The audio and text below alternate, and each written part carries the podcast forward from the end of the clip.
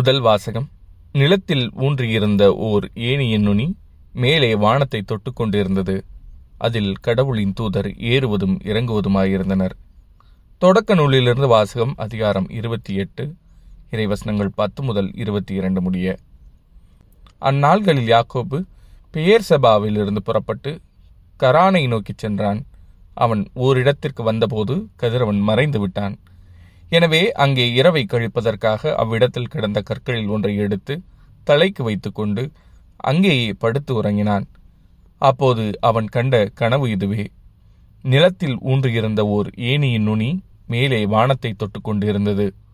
அதில் கடவுளின் தூதர் ஏறுவதும் இறங்குவதுமாயிருந்தனர். ஆண்டவர் அதற்கு மேல் நின்று கொண்டு உன் மூதாதையராகிய ஆபிரகாம் ஈசாக்கின் கடவுளாகிய ஆண்டவர் நானே நீ படுத்திருக்கும் இந்த நிலத்தை உனக்கும் உன் வழிமரபிற்கும் தந்தருள்வேன். உன் வழிமரபோ நிலத்தின் மணலுக்கு ஒப்பாகும். நீ மேற்கு கிழக்கு வடக்கு தெற்கு திசைகளில் பரவிச் செல்வாய். உன்னிலும் உன் வழிமரபிலும் மண்ணுலகின் எல்லா இனங்களும் ஆசி பெறுவன. நான் உன்னோடு இருப்பேன்.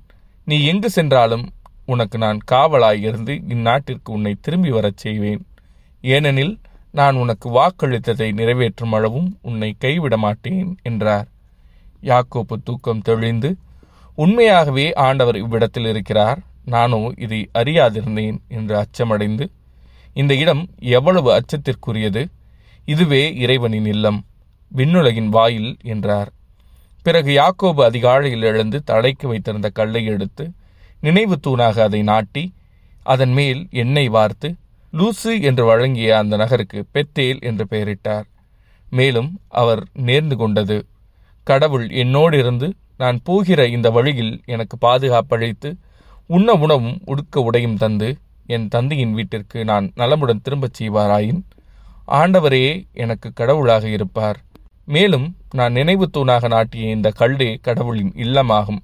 மேலும் நீர் எனக்கு தரும் யாவற்றிலும் பத்தில் ஒரு பங்கு உமக்கு செலுத்துவேன். இது ஆண்டவரின் அருள்வாக்கு. இறைவா உமக்கு நன்றி. பதிலுரை பாடல் என் இறைவா நான் நம்பியிருக்கும் இறைவன் நீரே. உன்னதரின் பாதுகாப்பில் வாழ்பவர் எல்லாம் வல்லவரின் நிழலில் தங்கியிருப்பவர். ஆண்டவரை நோக்கி நீரே என் புகழிடம் என் அரண் நான் நம்பியிருக்கும் இறைவன் என்று உரைப்பார். என் இறைவா நான் நம்பியிருக்கும் இறைவன் நீரே. ஏனெனில் ஆண்டவர் உம்மை வேடரின் கண்ணினின்றும் கொன்றழிக்கும் கொள்ளை நோயினின்றும் தப்புவிப்பார். அவர் தம் சிறகுகளால் உம்மை அரவணைப்பார். அவர்தம் இறக்கையின் கீழ் நீர் புகழிடம் காண்பீர். அவரது உண்மையே கேடையும் கவசமும் ஆகும். என் இறைவா நான் நம்பியிருக்கும் இறைவன் நீரே. அவர்கள் என் மீது அன்பு கூர்ந்ததால் அவர்களை விடுவிப்பேன். அவர்கள் என் பெயரை அறிந்துள்ளதால் அவர்களை பாதுகாப்பேன். அவர்கள் என்னை நோக்கி மன்றாடும்போது அவர்களுக்கு பதில் அளிப்பேன் அவர்களது துன்பத்தில் அவர்களோடு இருப்பேன். என் இறைவா நான் நம்பியிருக்கும் இறைவன் நீரே. நற்செய்தி வாசகம். என் மகள் இப்போதுதான் இறந்தால் ஆயினும் நீர் வந்து அவள் மீதுவும் கையை வையும் அவள் உடனே உயிர் பெறுவாள். மத்தே எழுதிய தூய நற்செய்தியிலிருந்து வாசகம் அதிகாரம் ஒன்பது இறைவசனங்கள் பதினெட்டு முதல் இருபத்தி ஆறு முடிய. அக்காலத்தில் இயேசு தம் சீடர்களுடன் பேசிக் கொண்டிருந்த பொழுது தொழுகை கூட தலைவர் ஒருவர் அவரிடம் வந்து பணிந்து என் மகள் இப்போதுதான் இறந்தாள்.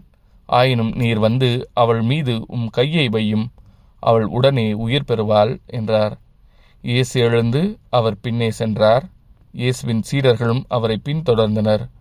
அப்பொழுது பன்னிரு ஆண்டுகளாய் இரத்தப்போக்கினால் வருந்திய ஒரு பெண் அவருக்கு பின்னால் வந்து அவரது மேலுடையின் ஓரத்தை தொட்டார். ஏனெனில் அப்பெண் நான் அவருடைய ஆடையை தொட்டாலே போதும் நலம் பெறுவேன் என தமக்குள் சொல்லிக்கொண்டார். கொண்டார் இயேசு அவரை திரும்பி பார்த்து மகளே துணிவோடிரு உனது நம்பிக்கை உன்னை குணமாக்கிற்று என்றார்.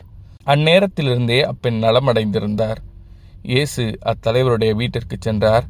அங்கே குழல் ஊதுவோரையும் கூட்டத்தினரின் அமளியையும் கண்டார்.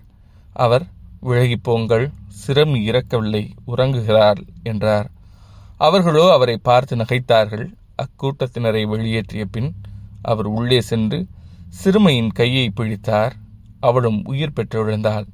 இச்செய்தி அந்நாடெங்கும் பரவியது. இது ஆண்டவரின் அருள்வாக்கு. கிறிஸ்துவே உமக்கு புகழ்.